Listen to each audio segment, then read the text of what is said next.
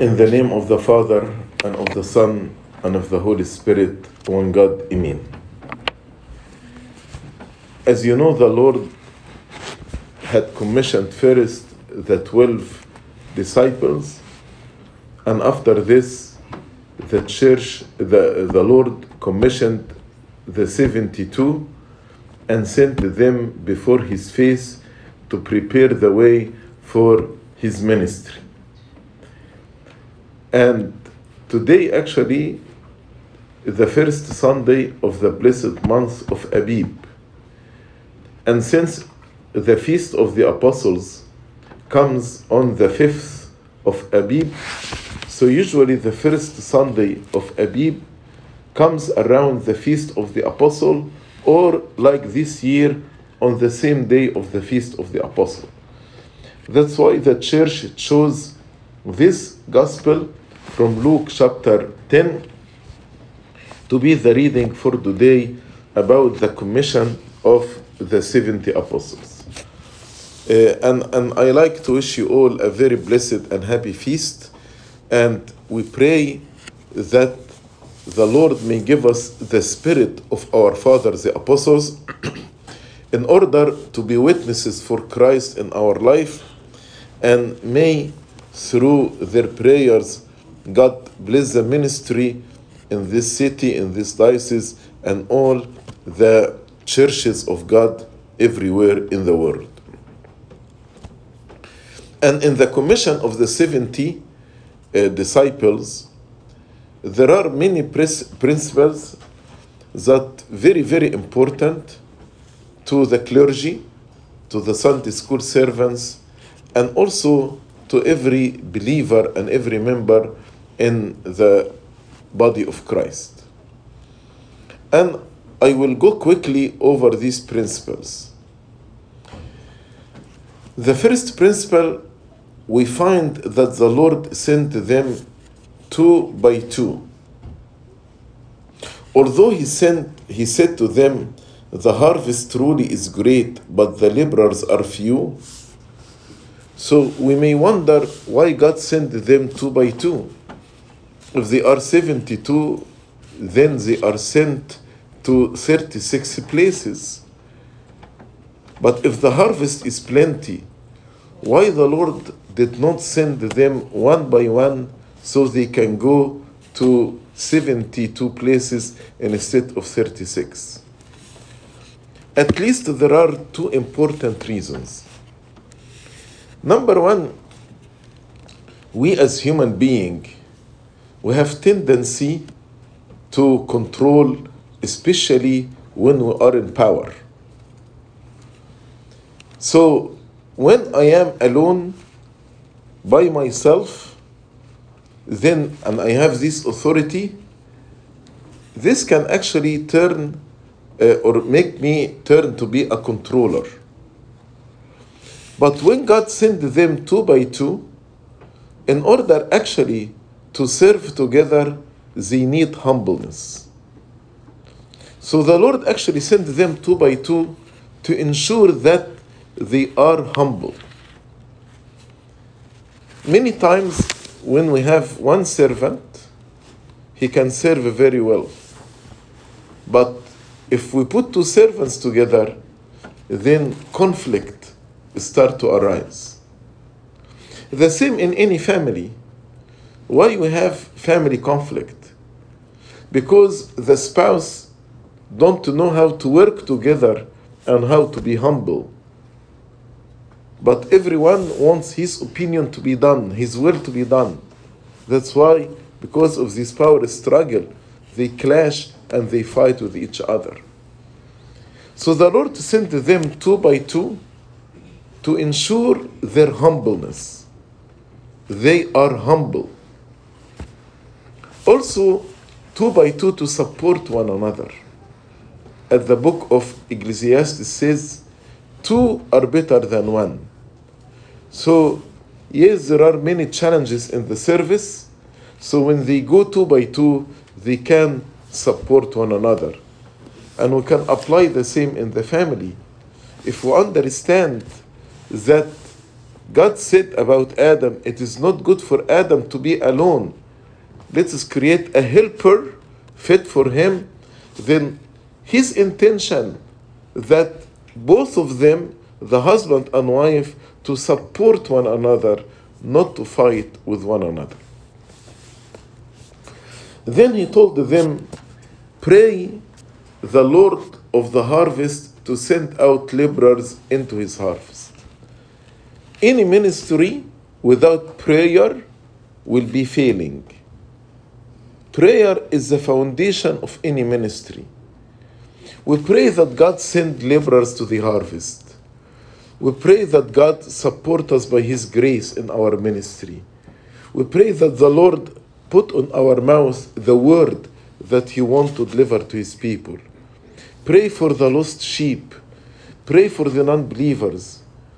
Pray for the unity. Pray for the strong faith. Pray that we will fight for the sound doctrine and will not allow any diluted doctrine or any wrong teaching enter into the church. Prayer is a very important element in ministry. Even the Lord Jesus Christ himself gave us an example. Several times he went to the mountain and spent all the night in prayer in his ministry. Then the Lord told them, there are challenges in the, in the ministry. And one of the many challenges in the ministry, you will deal with difficult people. Whether difficult people who are non believers and persecute us, or even difficult people from among uh, our congregation. But the Lord made a very important principle. He told them, I send you out as lambs among wolves. So, when you are dealing with the wolves, don't change your nature. Keep your nature as a lamb. Some people, when they deal with difficult people, either from outside the church or from the church, they change their character. They don't they are not lambs anymore. They become wolves also. And these humble, meek people, they lost their character. One of the beautiful words that St. Ignatius, the disciple of St. Peter, said, the disciple of St. John, said that God sent us as lambs among wolves, so that the wolves may devour and eat us. Then the wolves will turn into lambs. The way actually to turn the wolves into lambs by keeping your humbleness and your meekness. If you lose this, then we'll end up with two wolves. St. Paul, before his conversion, was like a wolf, persecuting the church, murdering people. St. Stephen was a lamb. And St. Stephen did not change his nature. He continued to be a lamb and prayed for those who were stoning him. And this angelic image of this lamb, St. Stephen, was one of the uh, goods that pierced the heart of St. Paul. And he remembered this later on after his conversion and testified about the meekness of St. Stephen, whom he approved his killing. Don't lose your nature as a lamb if you are dealing with wolves. Then he told them in ministry, you need actually to put your trust in God. Don't trust in money. Don't trust in connection. Don't trust in privileged people. Trust in God. That's why he told them, carry neither money bag, knapsack, nor sandals.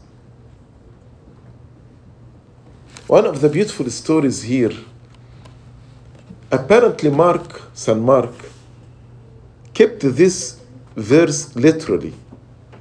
So when he went to Egypt, he did not take with him another sandal because the Lord told them, carry neither money bag, knapsack, or sandals. So after he arrived at Egypt, his sandal was torn. If San, eh, if San Mark took with him another sandal, he would replace the torn one with the other one, and that's it. But he didn't have another sandal. So he started to look for a shoemaker to repair his sandals. And he found Anianus. And it turned out that Inias became the first patriarch after St. Mark for the Coptic Church. And his house became the first church in Alexandria. So he trusted in God. And because of this trust, actually, this was the first uh, stone in the Coptic Orthodox Church. Trust only in the Lord. Then he told them, uh, don't greet anyone along the road. And he told them also, stay in the same house and don't move from house to house. Why? The Lord wanted them to eliminate any distractions, to focus only on their mission. They were sent to preach the good news of salvation. Don't be distracted and lose your time in social activities, going from here to here, from one house to house. Focus on your ministry, focus on your calling. Each one of us was created for a certain purpose. Don't let the world distract you. Now we are living in a world that has a lot of distraction. When you look for a certain news on the internet, actually it can take you from one page to another page to another page, and you can lose a lot of time. Many, many of us waste time. But the Lord actually instructed the apostles eliminate all distractions. Focus on your ministry, focus on your calling. Then the Lord told them, Your ministry is ministry of peace, ministry of repentance, and ministry of healing. Ministry of peace told them, but whatever house you enter, first to say, peace to this house. Ministry of healing, he told them, heal the sick in, in, in this city. And ministry of repentance, tell them the kingdom of God is at hand. Heal the sick there and say to them, The kingdom of God has come near to you. So, we as servants, we need to remember these three things. The servant of God should be a peacemaker, should not be a contentious person and trigger conflict and contention with people. Peace to this house. Even if the people are not peaceful, the Lord told them, remain peaceful. And if the Son of Peace is there, your peace will rest on it. If not, it will return to you. But continue to be peaceful. Don't turn to be a contentious person. Ministry of repentance. Our goal actually to say to the people, the kingdom of God has come near to you. Salvation is close to you. Open your heart, receive the Lord, repent. Salvation is possible. Salvation is easy and accessible. Salvation is close to you. God became man in order to make us children of God. So we should not do like the scribe and Pharisees who make salvation is like impossible for the people and burden the people with heavy burdens. We need actually to give this message. Don't fear, little flock, for it is your Father's good pleasure to give you the kingdom. The kingdom of God is for you. And the third, heal the sick. The Lord actually gave the apostles the power of healing.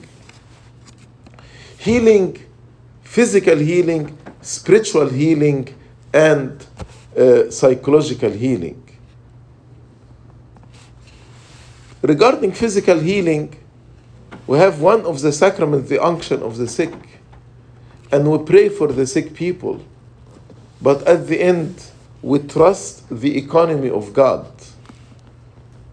If God sees it is for the best interest of this person to be healed, definitely he will be healed by the power of this sacrament, the unction of the sick.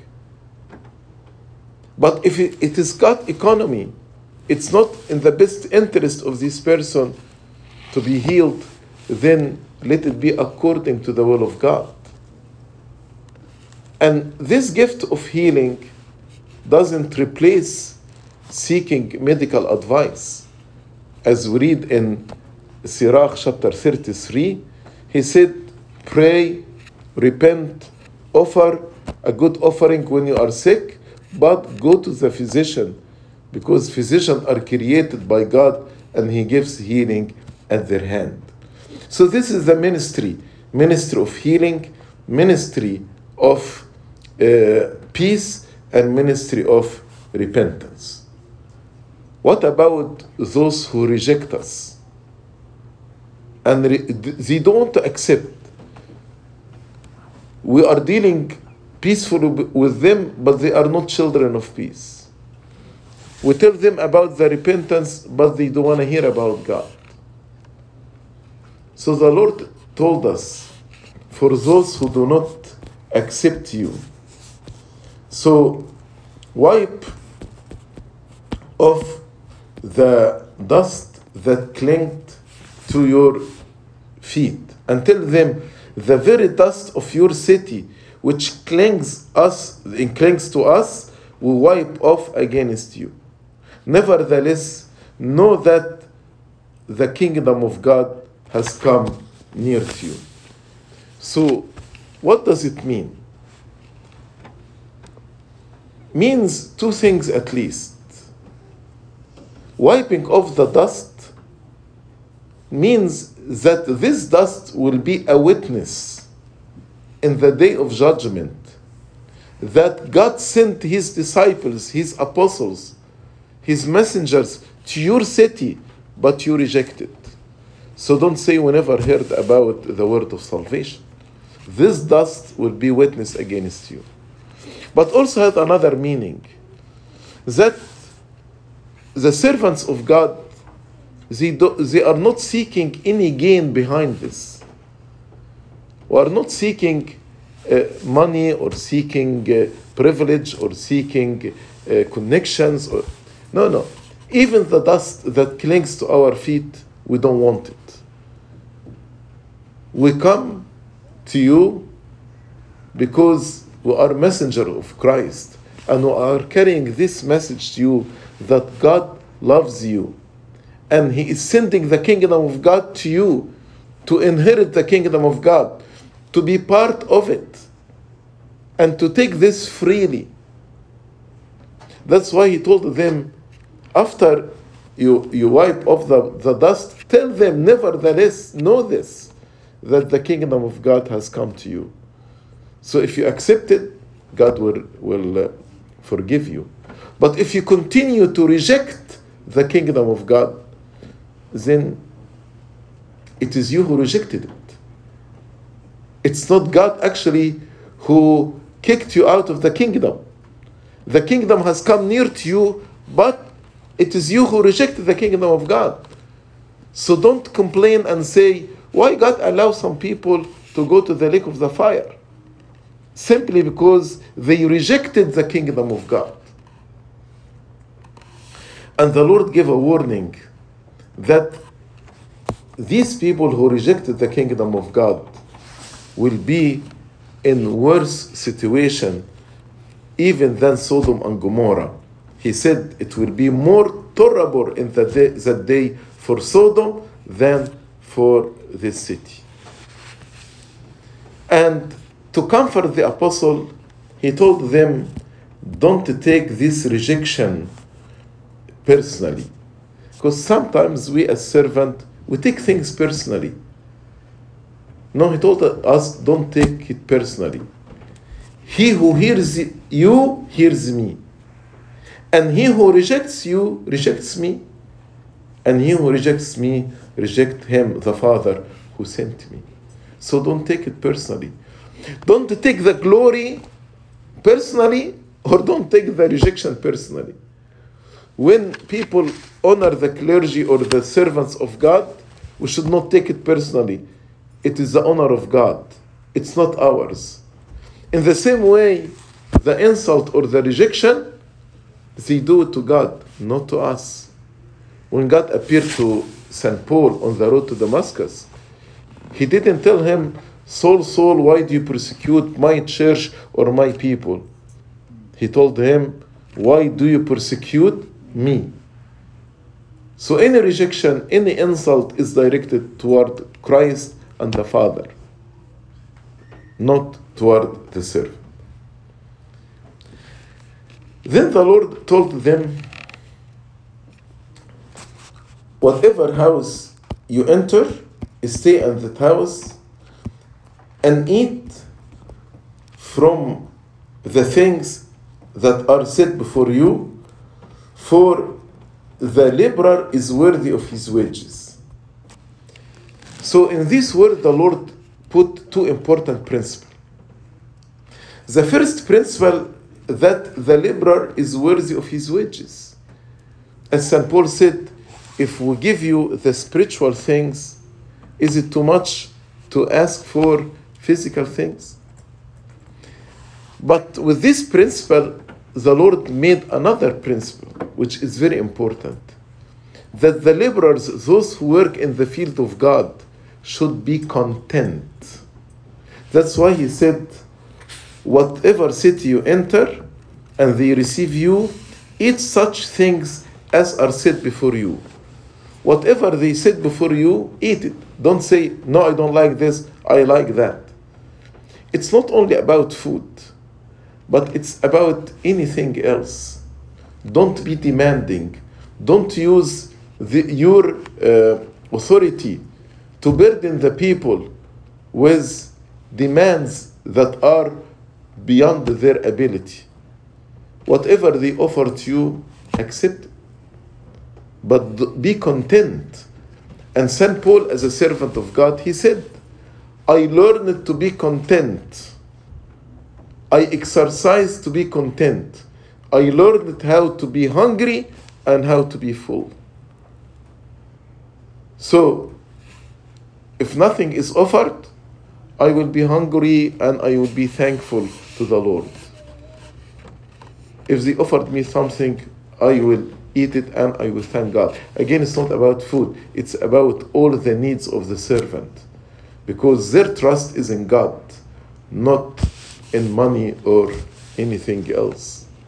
So it's a message that the laborer is worthy of his wages, but also the laborers should be content. Should be content. Then the Lord gave the the apostles' authority. He told them,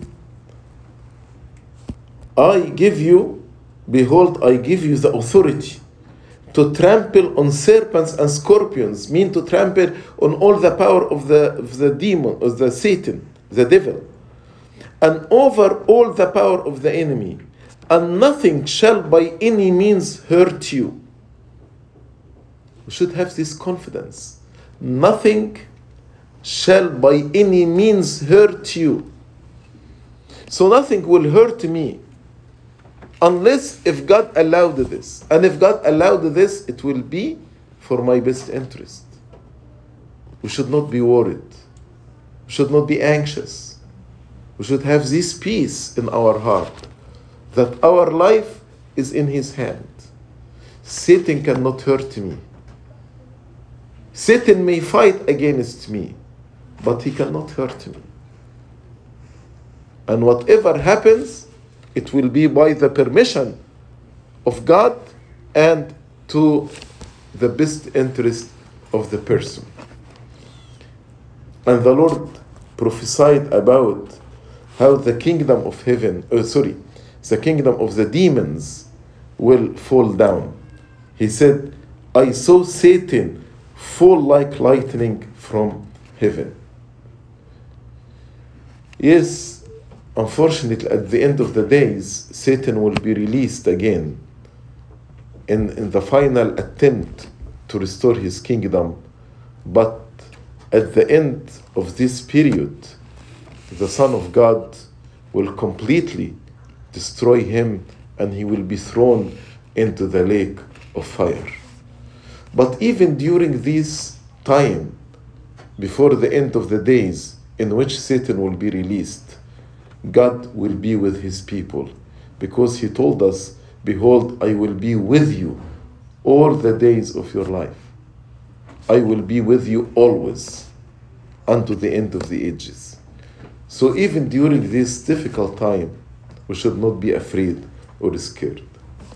The last point when the disciples returned and gave a report to the Lord, they were happy because they told him, Lord, even the demons are subject to us in your name. Yes, they received power over the demons. But the Lord made a very important principle. Don't rejoice over miracles that you can cast out demons, that you can move mountains, that you can heal the sick. Rejoicing over these things can make you fall into pride and vainglory. But the real joy of a servant that his name is written in the book of life. That's why he told them, Nevertheless, do not rejoice in this, that the spirits are subject to you, but rather rejoice because your names are written in heaven. This is the joy of a servant, that my name is written in the book of life. I have inheritance in the kingdom of God. So, these are just summary of the principles that the Lord gave to the 70 before sending them to serve and to preach the good news. And as I said in the beginning, these principles are very important to us, the clergy, to Sunday school servant, and actually to every believer. These are principles that we should apply in our life and keep uh, uh, them in our ministry. May the blessings and prayers of St. Peter, St. Paul, and all my father, the apostles, be with all of us. Glory be to God forever and ever. Amen.